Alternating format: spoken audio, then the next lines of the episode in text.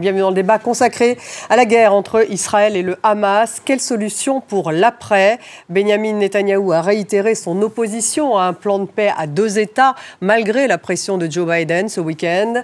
Les ministres israéliens et palestiniens des Affaires étrangères sont à Bruxelles. Ils s'entretiennent séparément avec leurs homologues européens réunis pour préparer une issue au conflit. Israël doit accepter une solution à deux États pour mettre fin à la guerre et garantir sa sécurité, ont souligné les chefs de diplomatie européenne. Dans ce contexte diplomatique, l'armée israélienne a livré d'intenses combats contre le Hamas à Khan Younes et annoncé avoir pris le contrôle de postes de commandement du Hamas de la ville du sud de la bande de Gaza. Par ailleurs, en Israël, des proches des otages ont fait irruption à la commission des finances de la Knesset. Ils exigent que le gouvernement israélien fasse davantage pour obtenir la libération des membres de leur famille. Gadi Essenkot, l'ancien chef d'état-major israélien et membre du cabinet de guerre, a demandé l'organisation d'élections dans les mois qui viennent. Le coordinateur pour la Maison-Blanche, Brett McGurk, retourne lui dans la région, en Égypte et au Qatar. Alors que peut-on retenir de la réunion des chefs de la diplomatie européenne et quelles sont les options pour l'après-guerre alors que Netanyahou et Biden sont entrés dans un dialogue de sourds? Quid de la question des otages? Les oppositions au Premier ministre israélien se multiplient. Que vont faire les États-Unis alors que le coordinateur pour la Maison-Blanche retourne dans la région, notamment en Égypte et au Qatar Israël-Hamas, la guerre des après, voilà le titre de l'émission. On en parle avec mes invités. J'ai le plaisir d'avoir à mes côtés Marc Lefebvre, bonsoir. Bonsoir. Vous êtes porte-parole de la paix maintenant, bienvenue dans le débat. Marc Semo est avec nous ce soir. Bonsoir Marc, journaliste spécialiste des relations internationales, également collaborateur au Monde et à Challenge, bienvenue. Nous avons avec nous en direct de Beyrouth Anthony Samrani. Bonsoir, vous êtes euh, rédacteur en chef adjoint de Lorient Le Jour. Bienvenue à vous. Bonsoir.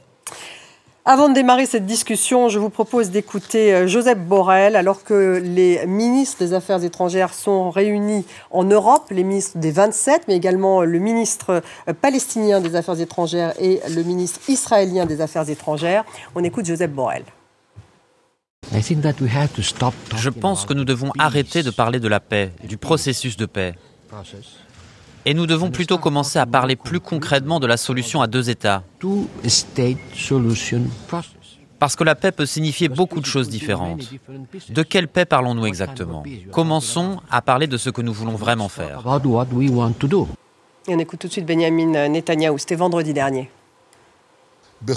Quel que soit l'accord qui interviendra dans un avenir proche, qu'il y ait un accord ou qu'il n'y en ait pas, l'État d'Israël devra avoir le contrôle de la sécurité sur l'ensemble du territoire situé à l'ouest du Jourdain. C'est une condition nécessaire qui est en contradiction avec l'idée de souveraineté palestinienne. Que faire J'ai dit cette vérité à nos amis américains et j'ai également stoppé la tentative de nous imposer une réalité qui nuirait à la sécurité d'Israël. Un Premier ministre israélien doit être capable de dire non même à nos meilleurs amis et de dire oui si c'est possible. Marc Lefebvre, on est dans un dialogue de sourds là entre Netanyahou, Joe Biden et maintenant les Européens c'est pas ce dialogue de sourds, il est, il, est, il est là depuis longtemps, il est là pratiquement depuis toujours. Euh, Mais il le martèle à nouveau, alors qu'il avait eu Joe Biden au téléphone. Quand vous écoutez Benjamin Netanyahu, il est là uniquement pour sa survie politique. Sa survie politique, elle est basée sur le fait qu'il n'y ait pas de solution au conflit israélo-palestinien. S'il y a l'amorce du début d'un petit épisode qui amène une issue vers une solution, sa coalition gouvernementale s'effondre. Donc, de toute façon, la motivation de Netanyahou, c'est pas c'est pas le bien du peuple d'Israël, c'est pas c'est pas la survie de la sécurité d'Israël, c'est sa survie politique. Donc, de toute façon, le dialogue de sourds est là depuis toujours. Et si vous voulez. Donc, il n'y a pas. On est dans une impasse aujourd'hui? Sur cette question justement de l'après. On est encore plus loin d'une solution à deux États qu'on ne l'était euh, avant le 7 octobre. On peut accumuler toutes les raisons pour lesquelles cette solution à deux États, pour lesquelles moi je me bats, que c'est la solution que j'ai toujours défendue, on peut accumuler les raisons pour lesquelles cette solution est très très lointaine.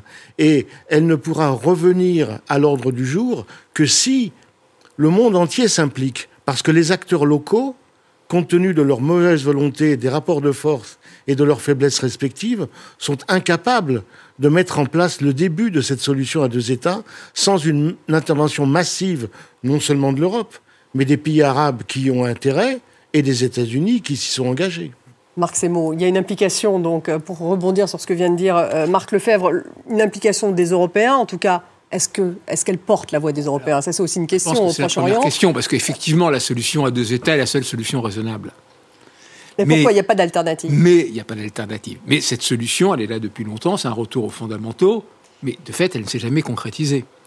Et le problème est là. Alors, on voit actuellement Netanyahou refuser les pressions qui sont très réelles des États-Unis pour la solution à deux États, parce qu'effectivement c'est la seule raisonnable, on voit mal comment les Européens pourraient faire des pressions. C'est ce qui est quand même très frappant dans cette crise. C'est que l'Union européenne, les 27, sont le premier partenaire commercial d'Israël. Ce sont aussi les premiers donateurs d'aide aux Palestiniens, les premiers ou les seconds, ça dépend des moments. Donc ils ont des leviers, mais ils sont non seulement impuissants, mais aussi totalement inaudibles. Et pourquoi? Alors ils sont divisés, ils sont dans une impasse parce que, bon, à raison d'ailleurs, mais ils ont mis le Hamas comme organisation terroriste dans la liste d'organisations terroristes, donc on ne négocie pas avec le Hamas. Euh, ils ont, euh, ils n'ont pas l'oreille de Netanyahou qui profondément les méprise parce qu'ils pensent qu'ils n'ont pas un réel euh, pouvoir. Et donc on est dans une situation où les Européens répètent cette solution à deux États. C'est ce que dit Borrell, il a raison, mais en même temps, ben, oui, c'est purement incantatoire, c'est le mantra qui est là depuis 30 ans. Alors, la vraie question, c'est de comprendre pourquoi ça a capoté après Oslo en 93, et à partir de là, essayer d'éviter les mêmes erreurs. On, va, je pense, en parler ce soir. On va y revenir. le cœur de la question est là. Anthony Samrani, vous êtes d'accord avec ce, qui vient d'être dit sur ce plateau? Est-ce que vous pensez que la solution à deux États n'a pas d'alternative, mais qu'en même temps, elle n'a jamais été aussi loin que maintenant d'être remise véritablement sur la table?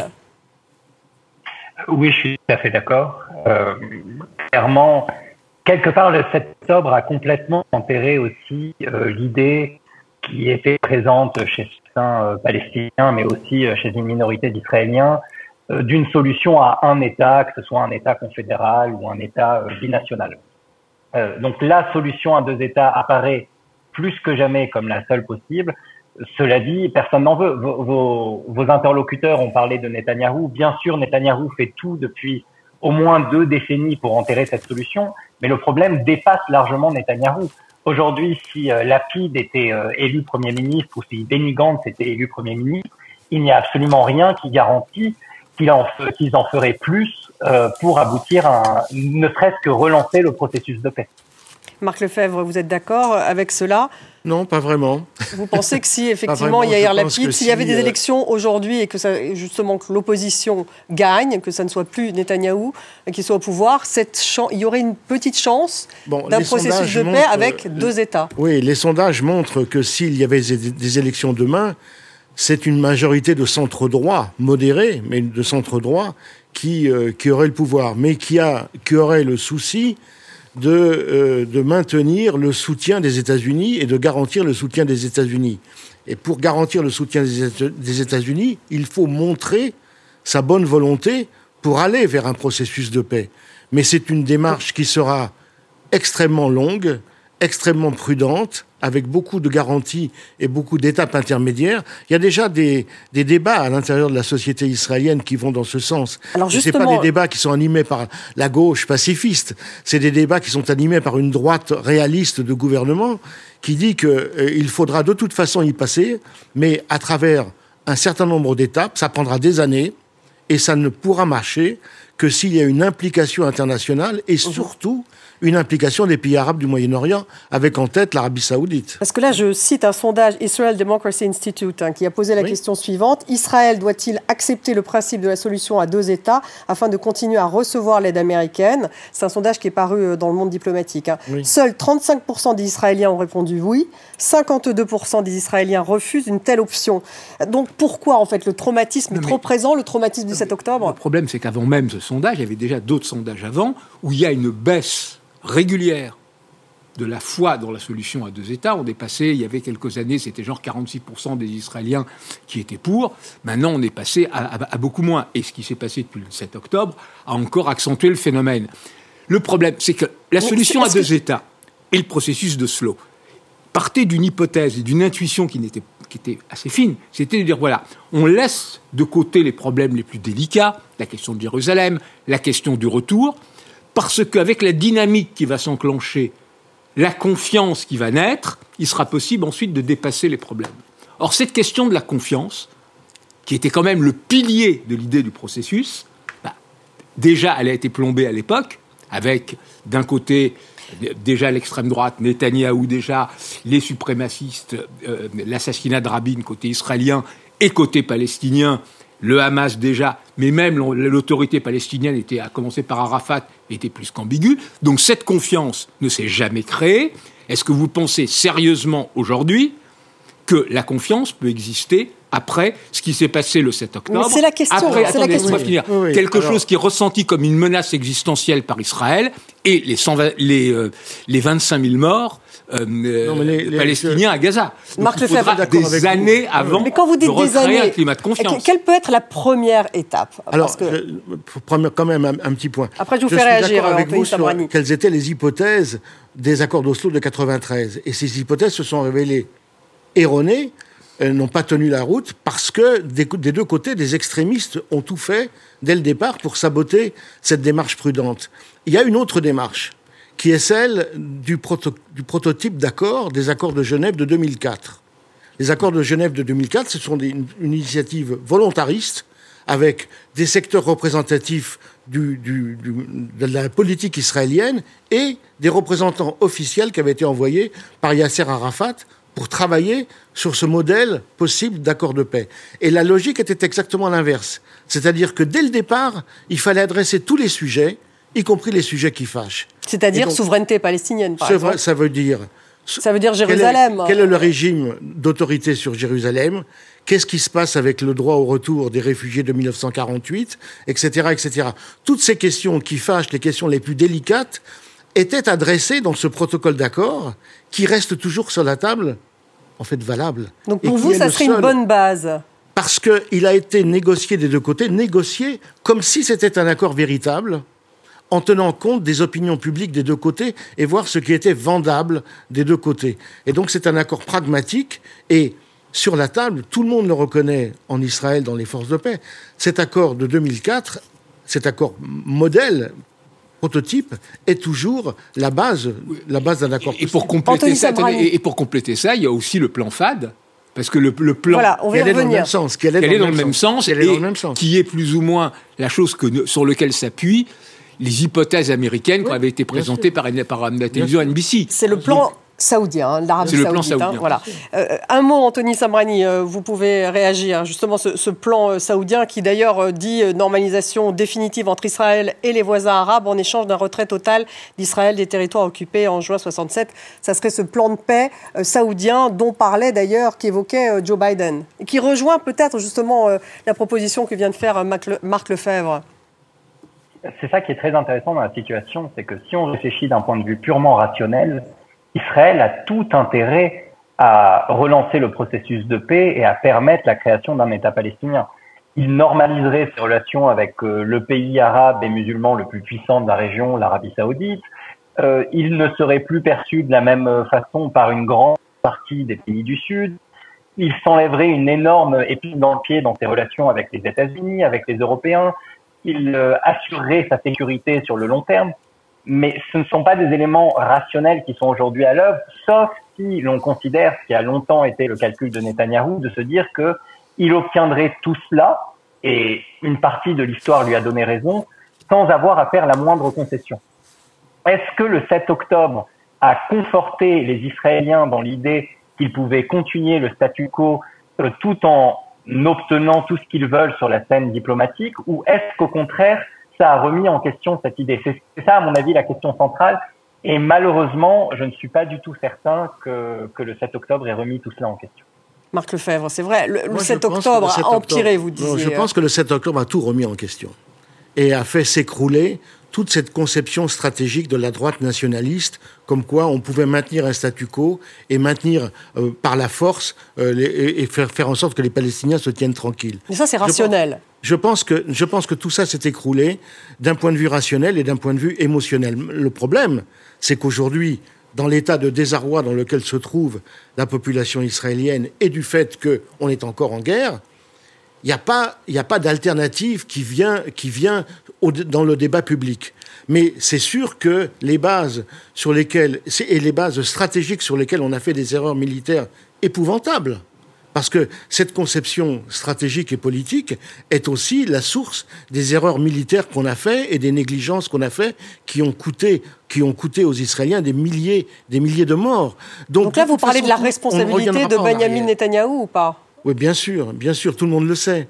Tout le monde le sait. C'est, euh, je veux dire, il y a que, il y a que encore que certains éléments, peut-être dans, euh, dans la presse internationale, qui croient que Netanyahou est crédible en Israël. C'est le plus grand menteur de, la, de l'histoire d'Israël, et plus personne ne le croit en Israël. Non, mais rationnellement... Personne ne le croit, mais il est, encore, il est toujours là, et il gouverne. il, gouverne.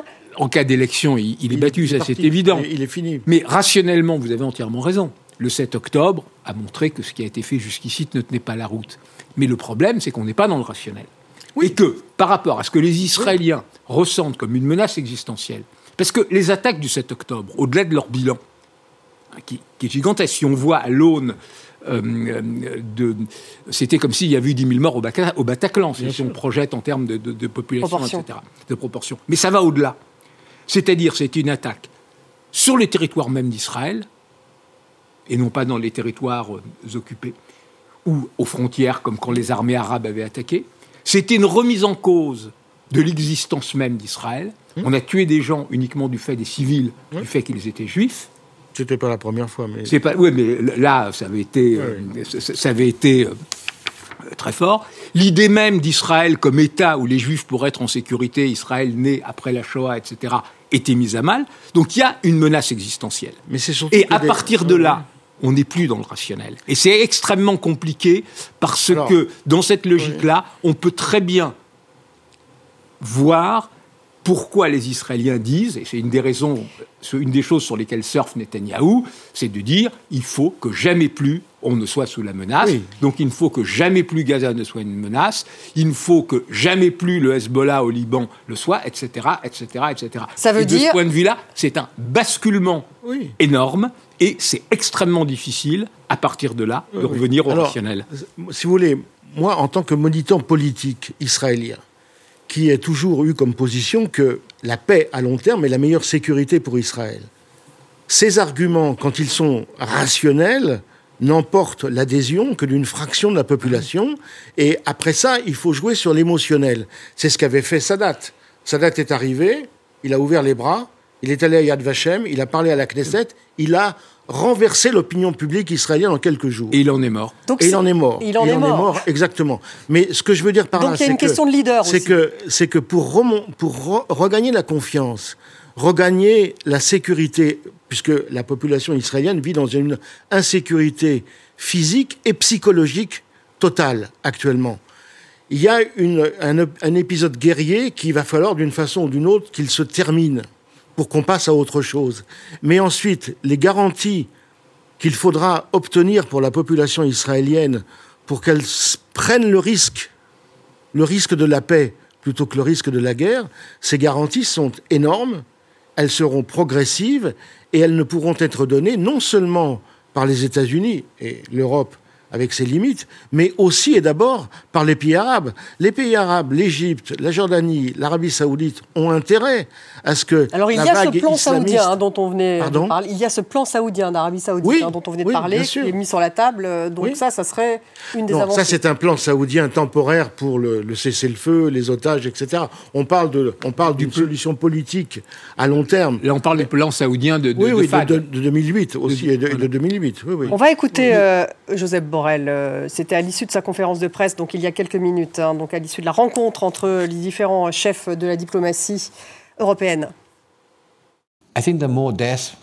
Je crois que plus de morts, plus de destruction, plus de difficultés pour la population à Gaza et pour le peuple palestinien n'aidera pas à vaincre le Hamas ou son idéologie et n'apportera pas plus de sécurité à Israël, au contraire. Et c'est pourquoi nous devons redoubler d'efforts avec nos partenaires internationaux pour passer de cette confrontation mortelle à une solution. Anthony Samrani, une réaction peut-être à ce que vient de dire euh, Joseph Borrell? Il a tout à fait raison. J'aimerais revenir un peu sur deux choses qui ont été dites euh, sur le plateau. La première, la question euh, de l'existentialité ou l'existentialisme de ce conflit pour Israël. Euh, parce que d'un point de vue, encore une fois, rationnel, ni le Hamas, ni le Hezbollah, ni l'Iran, ni aucun des ennemis d'Israël n'a les moyens d'éradiquer d'éradiquer l'État hébreu. Donc ce conflit n'est pas rationnellement existentiel pour Israël, mais il est perçu comme tel. Donc là, il y a un vrai effort à faire euh, de la part des partenaires euh, d'Israël et probablement des, Occidentaux pour leur euh, pour les pour les convaincre justement que ce conflit n'est pas existentiel. La deuxième chose, la deuxième chose sur laquelle j'aimerais revenir, c'est sur les garanties que demanderait Israël pour pouvoir faire la paix.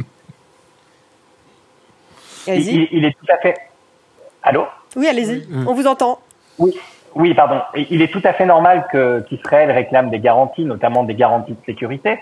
Mais encore une fois, on ne peut pas tout à fait retourner la, la, la situation. Aujourd'hui, Israël est une puissance occupante qui occupe la Cisjordanie, qui occupe, euh, d'un point de vue du droit international, aussi la bande de Gaza. Et ce n'est pas, on ne peut pas se dire non seulement Israël est en position de force, non seulement elle est dans la situation de la puissance occupante, et en plus, elle est en droit de réclamer toutes les garanties, il est en droit de réclamer toutes les garanties qu'il souhaite face à des Palestiniens qui n'ont rien et qui sont totalement désœuvrés. Marc Lefebvre, vous répondez Il y a quand même ce problème de la souveraineté palestinienne, c'est ça qui... Euh, non, mais c'est difficile de répondre à ce genre de, à ce genre de questions. Parce que Israël se sent beaucoup plus faible que n'est objectivement et rationnellement.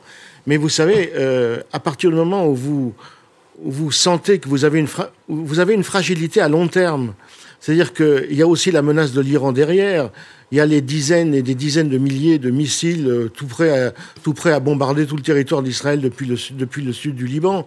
Ce sont des réalités, ce sont des Est-ce que ça justifie la réponse disproportionnée d'aujourd'hui à Gaza Plus la bombe iranienne dans un an je, vous parlez de réponses euh, disproportionnées. Euh, ce n'est ce que dit toute la communauté internationale, en fait, hein, qui condamne. Oui, c'est la perception de la communauté internationale. Mais euh, toute proportion gardée, il y a moins de morts à Gaza qu'il y en a eu à Khalep, en Syrie, au moment de la guerre civile. au moment de la guerre civile. Donc, du point de vue d'Israël, c'est c'est une on, essaie de minimiser au maximum les pertes civiles et c'est pas considéré comme une. On fait très attention, en tout cas, il y a plus de sous l'œil vigilant des Américains. Encore aujourd'hui, 20 000 civils qui sont morts à Gaza, Marc Lefebvre. Encore aujourd'hui, avec ce qui se passe à Khan Younes, on fait très attention à minimiser au maximum les pertes civiles. C'est ce que vous dites ce soir, vraiment, euh, parce que euh, bon, il y a quand même beaucoup, beaucoup de civils qui meurent à Gaza. Est-ce que Israël fait vraiment des opérations Et vous savez, je veux dire, ciblées, enfin, Stéphanie à Mossoul. Oui, non, mais bien sûr, mais je parle... À Mossoul, la reprise de Mossoul contre Daesh. Bien sûr. avec les bombardements de la coalition dont nous étions marginalement membres, c'était les Américains qui faisaient l'essentiel du boulot, il y a eu 40 000 morts et une ville rasée à 90%. Et donc, ça justifie Ça ne justifie rien, mais ça ne justifie rien, bien au contraire. Rien mais ne simplement justifie rien. Mais quand vous êtes face à un dilemme, quand vous êtes face à un dilemme où de toute façon vous êtes attaqué par une organisation terroriste qui se sert de la population civile comme bouclier humain, qu'est-ce que vous voulez faire? Un mot en tout cas sur la société israélienne. Les proches des otages ont fait irruption à la commission des finances de la Knesset. Aujourd'hui, ils exigent que le gouvernement fasse davantage pour obtenir la libération des membres de leur famille. Et là, on va voir justement les divisions apparaître. On fait un point en image. En pleine session du comité des finances de la Knesset, des cris retentissent. Un homme, suivi d'une vingtaine de manifestants, font irruption pour demander la libération des plus de 130 otages toujours aux mains du Hamas. Juste un que j'aimerais récupérer vivant. Un sur trois. Face aux parlementaires, l'interpellation poignante de cette femme, dont trois membres de sa famille sont retenus en otage. Ces derniers jours, la pression s'est accentuée sur le gouvernement. Dimanche soir, comme le jour précédent, des centaines de personnes se sont rassemblées devant la résidence du Premier ministre à Jérusalem pour exiger un accord immédiat pour libérer leurs proches. Je suis ici ce soir parce que mon fils est l'un des 136 otages toujours détenus quelque part à Gaza. Cela fait 107 jours et je suis ici pour faire du bruit et dire que nous devons ramener ces otages chez eux maintenant. Nous avons besoin que tout le monde s'assoie à la même table et conclue un accord car nos 136 otages courent un grand danger. et certains d'entre eux sont déjà morts. Selon Israël, 28 otages seraient morts. Mais Benjamin Netanyahou a annoncé dimanche qu'il rejetait catégoriquement les conditions du Hamas pour un nouvel accord de libération. Une position qui divise de plus en plus dans le pays après plus de 100 jours de guerre. L'unité affichée après l'attaque du Hamas a volé en éclats, alors qu'une majorité d'Israéliens soutient l'offensive terrestre contre le mouvement palestinien à Gaza. Les manifestations pour demander un cessez-le-feu et des élections législatives anticipées se multiplient. Nous devons nous diriger vers un accord de paix avec les Palestiniens, avec l'autorité palestinienne bien sûr. Et la seule façon de le faire, c'est de se débarrasser de la principale barrière qui est le gouvernement israélien et le Premier ministre. En parallèle, les efforts diplomatiques se poursuivent. Les ministres européens des Affaires étrangères ont reçu à Bruxelles leurs homologues israéliens et palestiniens pour tenter de trouver une solution politique.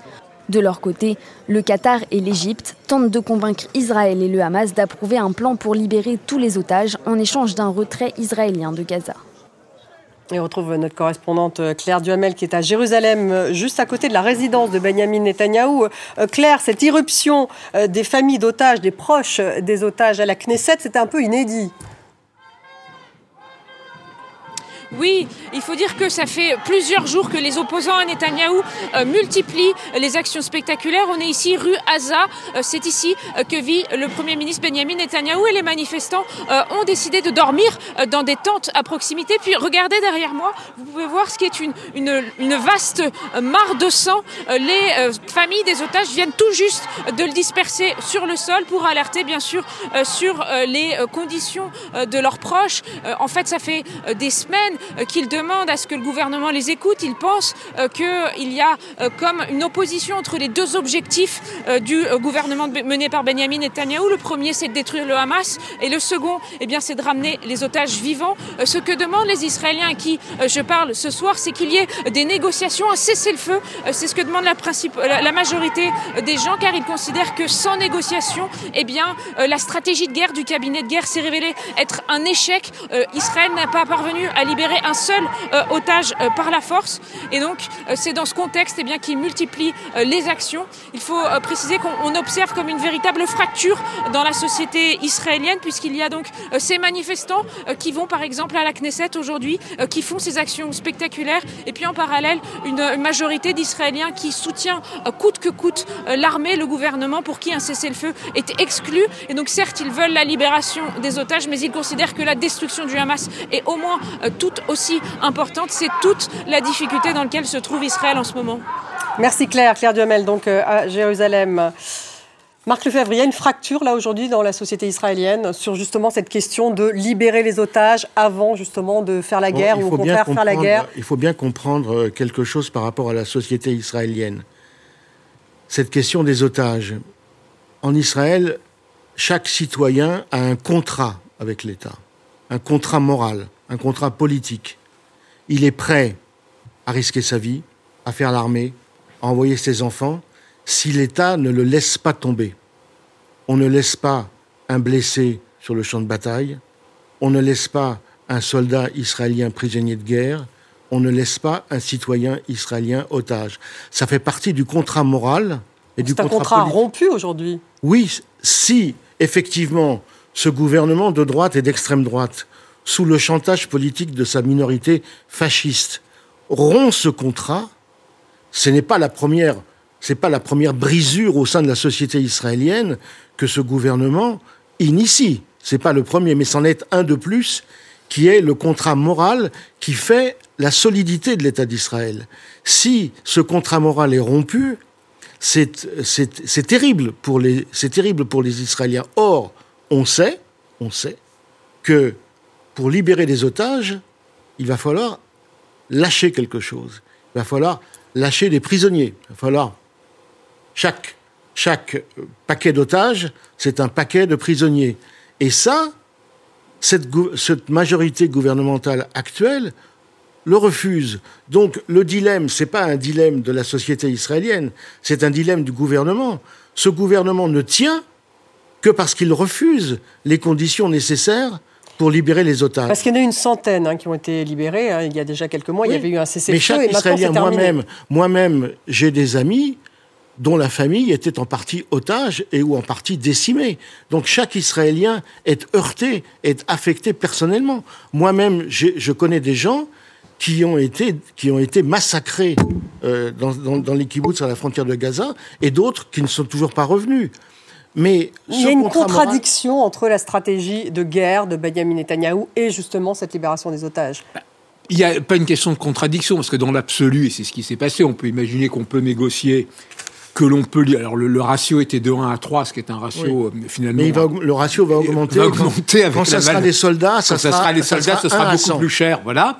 Donc il y a, euh, y avait ces négociations, il y a eu ces libérations, et en même temps, il y a eu après la reprise des combats. Donc théoriquement, c'est pas opposé, mais de fait, c'est une question de priorité. Et Netanyahou, parce qu'il est effectivement euh, aussi avec ses ministres d'extrême droite, mais ce n'est pas que parce que Benny Gantz et même euh, une partie des... Gadi Ezenkot, hein, on le, on voilà, Ezenkot qui lui... Qui, sont, euh, qui, qui, veulent des élections, à raison des élections anticipées, et qui pensent à raison que Netanyahou, aujourd'hui devenu minoritaire dans le pays, malgré tout, l'option stratégique de casser militairement le Hamas reste quand même pour eux fondamentale. Oui, mais Eisenkot, aujourd'hui, dit qu'il va falloir libérer des prisonniers palestiniens en masse. Absolument. Shaoul Mofaz, qui était l'ancien chef d'état-major, ancien ministre de la Défense, et qui est maintenant à la tête de la commission d'enquête que, le chef d'état-major euh, a, appointé pour, pour étudier les failles de l'armée. Shaoul Mofaz, dès le départ, dès le 8 octobre, a dit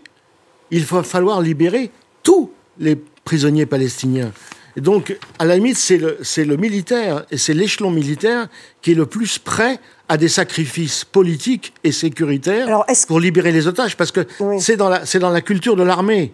On ne, on, ne, on, ne laisse, on ne lâche pas des otages. Mais donc là, on ne lâche pas des prisonniers. Là, il y a un conflit, donc, euh, Marc Lefebvre. Euh, Entre l'armée et les politiques. Entre l'armée et les politiques. Mais au sein de, et au sein de l'armée, il y a des dissensions aussi? Non. Ils sont tous favorables à cette libération des otages Parce qu'au sein de l'armée, si vous voulez, euh, on, entend, on entend quand même des choses, on lit entre les lignes.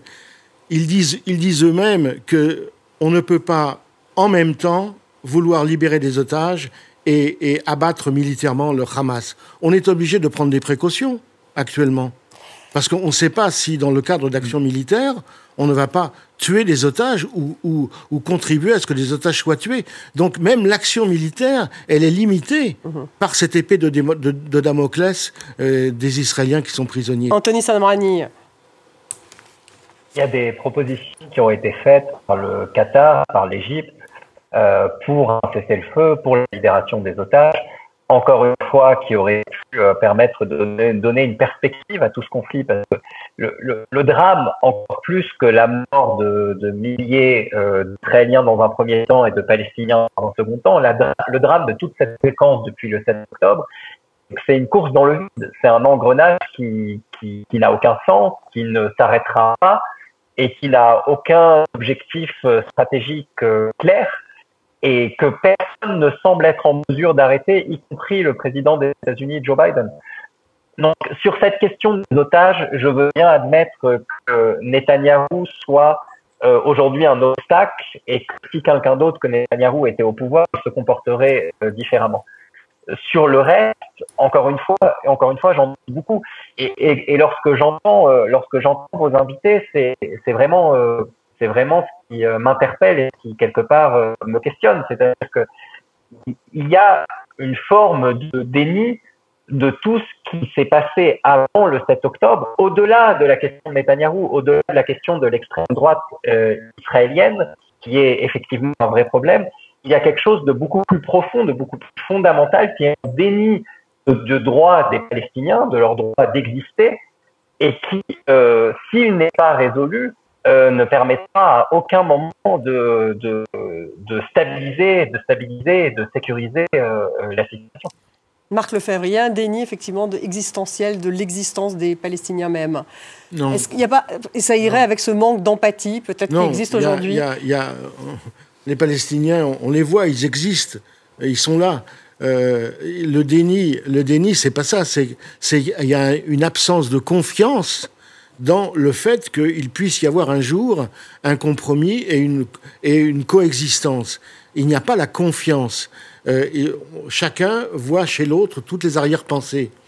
Si vous voulez, même moi en tant Est-ce que qu'il n'y a militant. pas chacun veut détruire l'autre en fait Mais non, mais de- même, même, moi en tant que mili- même moi en tant que militant de la paix pour deux États, etc., j'ai souvent au niveau des interlocuteurs palestiniens qui sont aussi du camp de la paix, du côté palestinien, j'entends aussi cette petite musique que derrière la solution à deux États, il y aura de façon ultime un État binational. Ça, c'est euh, une hantise pour les Israéliens. C'est une hantise, l'État binational. Sauf pour, les, sauf pour les partisans de la colonisation à outrance, qui, eux, sur le terrain, font un État binational. Mais si vous voulez, le, le problème, c'est la confiance. La confiance, ça va se bâtir avec beaucoup, beaucoup de temps, beaucoup d'efforts et beaucoup d'interventions extérieures. Donc ça veut dire quoi Que là, c'est la guerre longue qui va primer quand vous dites Disons beaucoup, que beaucoup non, de le temps conflit long, mais pas, la- pas nécessairement la guerre, mais le, euh, une, une, une non-paix, oui. Parce qu'il y avait un exemple après, après les accords de 93, qui était l'exemple des manuels scolaires, qui avait Oui. focalisé l'attention de tout le monde. Oui. Les Israéliens, à cette époque-là, malgré l'existence d'extrémistes, etc., ont joué le jeu sur la découverte de l'autre, Oui. l'attention à l'autre, oui. etc. Ça a été vrai dans une partie de la société palestinienne, assez minoritaire, mais les manuels scolaires, pour l'essentiel, continuent à expliquer que les Juifs étaient des, étaient des buveurs de sang. Donc, une des bases de la confiance qui était justement par la communauté européenne. par ailleurs. Donc, une des conditions de base qui était celle justement pour que ce processus se réalise, qui était celle de la confiance, bah, n'était pas là. En revanche, il y avait de la part, contrairement à ce que dit notre ami Laurent Lejour, bah, de la part des Israéliens, à partir du moment où on, renaît- où on croyait à l'époque à la logique des deux États, il y avait une acceptation, alors pas de la part euh, des, des- des plus nationalistes, mais pour les, de les- des autres et d'une bonne partie de la société, une acceptation du fait national palestinien. Anthony Samrani, il y avait une acceptation? Pe- Peut-être, hein, je ne vais pas, je mets pas la parole de vos invités en doute. Euh, ce que je constate euh, tout de même, c'est que on est en train de passer à côté de la question centrale, qui est celle de la colonisation, et qui est celle que tout processus Non, de mais il a- paix il a raison va passer, que- va passer par une décolonisation. Est-ce qu'elle sera acceptée, cette décolonisation? Est-ce qu'elle sera forcée? Et et je, je vais aller encore plus loin, en admettant que euh, les Palestiniens aient de mauvaises intentions, en admettant qu'ils ne soient pas prêts à jouer le jeu, qu'ils ne soient pas prêts à, à, à donner à Israël la sécurité euh, qu'il mérite euh, dans le cas où ils auraient un État. Mais ce sera beaucoup plus facile pour Israël de gérer ce type de relation d'État à État. Bien et sûr. ce sera beaucoup plus justifié et légitime euh, aux yeux de la communauté internationale. Donc l'idée que on ne peut pas donner aux Palestiniens ce qu'ils veulent parce qu'aujourd'hui on n'a pas confiance en eux, elle me paraît euh, non seulement euh, contraire à la logique du droit international, mais aussi contraire à, à toute euh, idée réaliste. Ce n'est pas, ce n'est pas réaliste avant tout pour Israël. Absolument. Bon. J'ai pas dit, j'ai pas dit on ne peut pas. J'ai pas dit on ne peut pas. J'ai j'ai pas dit on ne peut pas. J'ai dit que c'est difficile. C'est pas la même chose. En tant qu'Israélien qui essaie de convaincre sa population, je ne dis pas qu'on ne peut Mais pas. sur cette question de la colonisation, pardonnez-moi parce qu'il nous reste Oui. plus beaucoup de Oui. temps. C'est vrai qu'il Oui. y a un risque quoi, de guerre civile en Oui. Israël si effectivement Ah oui. on décide du jour Tout au lendemain de fait. retirer ces colonies. Tout à fait. Et il y a colonie et colonie. Et reprenez les- le modèle des accords de Vous, Genève vous de faites 2004. souvent cette distinction entre colonie Oui, et colonie. mais Mais vous avez à peu près, vous avez 470 000 Israéliens qui vivent au-delà de la ligne verte. Mais il y en a que 70 000 qui vivent dans des colonies isolées au sein de la Cisjordanie, parcellisées. Les, les 400 000, ils vivent à la frontière de Jérusalem, dans des quartiers périphériques qui ont été construits au-delà de la ligne verte, mais de 1 km, 2 km. Donc, donc la décolonisation, c'est l'évacuation de quelques dizaines de milliers de colons dans des, terri- dans des colonies isolées. Au minimum, C'est pas- au minimum, C'est hein. pas rapatrier un demi-million d'Israéliens. Mais Marc autres- Lefebvre, au niveau politique aujourd'hui, qui l'accepte en Israël? Parce qu'on entendait Yair Lapid qui disait que c'était même pas des colonies. Euh, Je me souviens de l'avoir entendu dire ça. Non. Donc qui l'accepte aujourd'hui en Israël cette décolonisation? C'est pas c'est c'est pas comme ça qu'il faut voir les choses. Et les- les- les- L'opinion publique israélienne évoluera en fonction du démarrage d'une certaine dynamique et les choses évolueront petit à petit. Lapide s'est fait élire en faisant souvent de la surenchère nationaliste et demain, il prendra le parti des réalistes. Le problème, c'est le nombre de généraux et de militaires qui se donneront assurance et rassureront les Israéliens que c'est dans cette voie qu'il faut aller plutôt que dans la voie des politiques nationalistes. Pour l'instant, Netanyahou, on peut dire qu'il est en campagne, qu'il joue la montre. Oui. Oui. C'est un peu ça. Il joue la en montre. fait, il voudrait. il, qu'il- il aura du mal à tenir jusqu'à la réélection de Trump. Ah oui. Vous- ça C'est vous fait rire, mais c'est- ça son pari. c'est Anthony euh, Je Samrani. pense qu'il aura du mal à tenir. oui. Il aura Le- du mal à tenir. Est-ce qu'il joue la montre il joue la montre, c'est sûr, il joue la réélection de Trump, c'est sûr. Et le problème, c'est que la fenêtre diplomatique est extrêmement courte. Parce que euh, effectivement, si Trump est élu, euh, on peut totalement oublier tout processus de paix équitable. Et Biden, plus l'élection va avancer, plus ses marges de manœuvre pour jouer le rôle qu'il devrait jouer dans ce dossier vont être réduites. Donc on a une fenêtre de quelques semaines, voire de quelques mois, les Israéliens devaient déjà entamer ce qu'ils appellent la troisième phase du conflit à la mi-janvier. On est pratiquement euh, aujourd'hui le 20 janvier. Elle, est, à moitié entamée, c'est-à-dire que le bombardement est moins intensif que c'était il y a un mois, mais il continue. Elle est entamée. Elle est entamée, euh, dit euh, Marc Lefebvre. mais à moitié entamée, dit Anthony Samrani. L'accélération des actions militaires autour de Khan Younes montre que cette troisième phase est entamée. En même temps, il y a tellement de plans qui circulent actuellement entre l'Égypte, l'Arabie saoudite, le Qatar. Euh, il va y avoir, à mon avis, dans les semaines qui viennent, une nouvelle phase de, libération partielle euh, des otages, moyennant un certain cessez-le-feu. C'est mon pari personnel. Et si je peux me permettre euh, aussi, on parle beaucoup de l'échéance de Trump. Moi, je me souviens de la conférence de Madrid de 1993, où Bush, père républicain, président républicain, est celui qui a le plus forcé le gouvernement nationaliste israélien, à l'époque tenu par Yitzhak Shamir, pour engager un processus de paix. Donc je ne suis même pas sûr, si Trump était élu, que ce ne serait pas celui qui imposerait aux Israéliens une solution de compromis que les démocrates ne sont pas capables. En attendant, un paradoxe, mais, mais oui, ça reste un paradoxe. Et Joe Biden, quelle marge de manœuvre a-t-il? Parce qu'on voit que c'est d'abord il n'a pas parlé à Benjamin Netanyahu pendant un mois. Il lui a finalement parlé euh, juste avant le week-end. Et, au final, Benjamin Netanyahu a dit l'inverse. Donc euh, il continue à résister. La marge de manœuvre est bah, il a des moyens de pression évidents. Il pourrait en fait arrêter le point aérien, ça serait ça, la marge de manœuvre. pour arriver à arrêter de livrer des, munitions, etc. Mais c'est extrêmement difficile pour Joe Biden en campagne électorale, dans les deux sens. Parce que toute une partie de son électorat, parmi les jeunes, se détourne, risque de ne pas aller voter et donc de faire gagner Trump.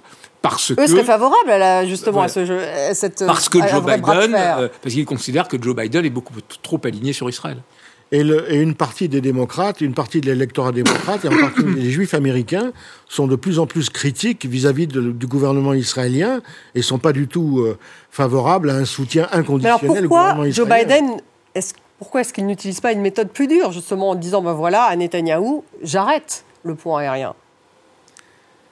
Actuellement, il joue le jeu de l'Arabie saoudite, il joue le jeu diplomatique d'arriver à une pression. Ils veulent, ils veulent conserver les accords d'Abraham et redémarrer les accords d'Abraham. C'est ça la priorité de Biden. Ce qu'on peut comprendre. Et c'est la priorité de Biden, c'est une relance du processus diplomatique avec l'Arabie saoudite contre l'Iran.